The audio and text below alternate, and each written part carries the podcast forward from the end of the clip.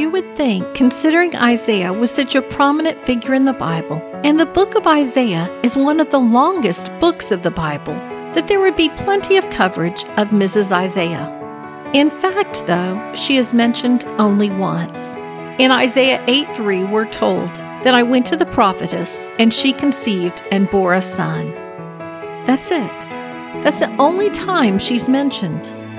Isaiah was a mighty man used by God to prepare the way for the coming Messiah. We know little about his personal life. We know him as a prophet who used beautiful language to warn the Israelites of what was to come.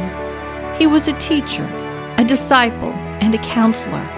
Isaiah was a busy man dedicated to his work. All we know about Isaiah's wife was that she was a prophetess who bore him two sons but I think, like Mrs. Noah, the fact that little is said about her speaks volumes. Mrs. Isaiah was obviously a spiritually strong woman. It would make sense for them to serve together. Perhaps while he was out speaking to the masses, she was quietly ministering and speaking to the women. It couldn't have been easy to be married to a prophet who spoke out against his people, warning them of what was to come if they didn't get their act together. Fortunately, God blessed Isaiah with a woman who understood what he was going through and was there for him when times were tough.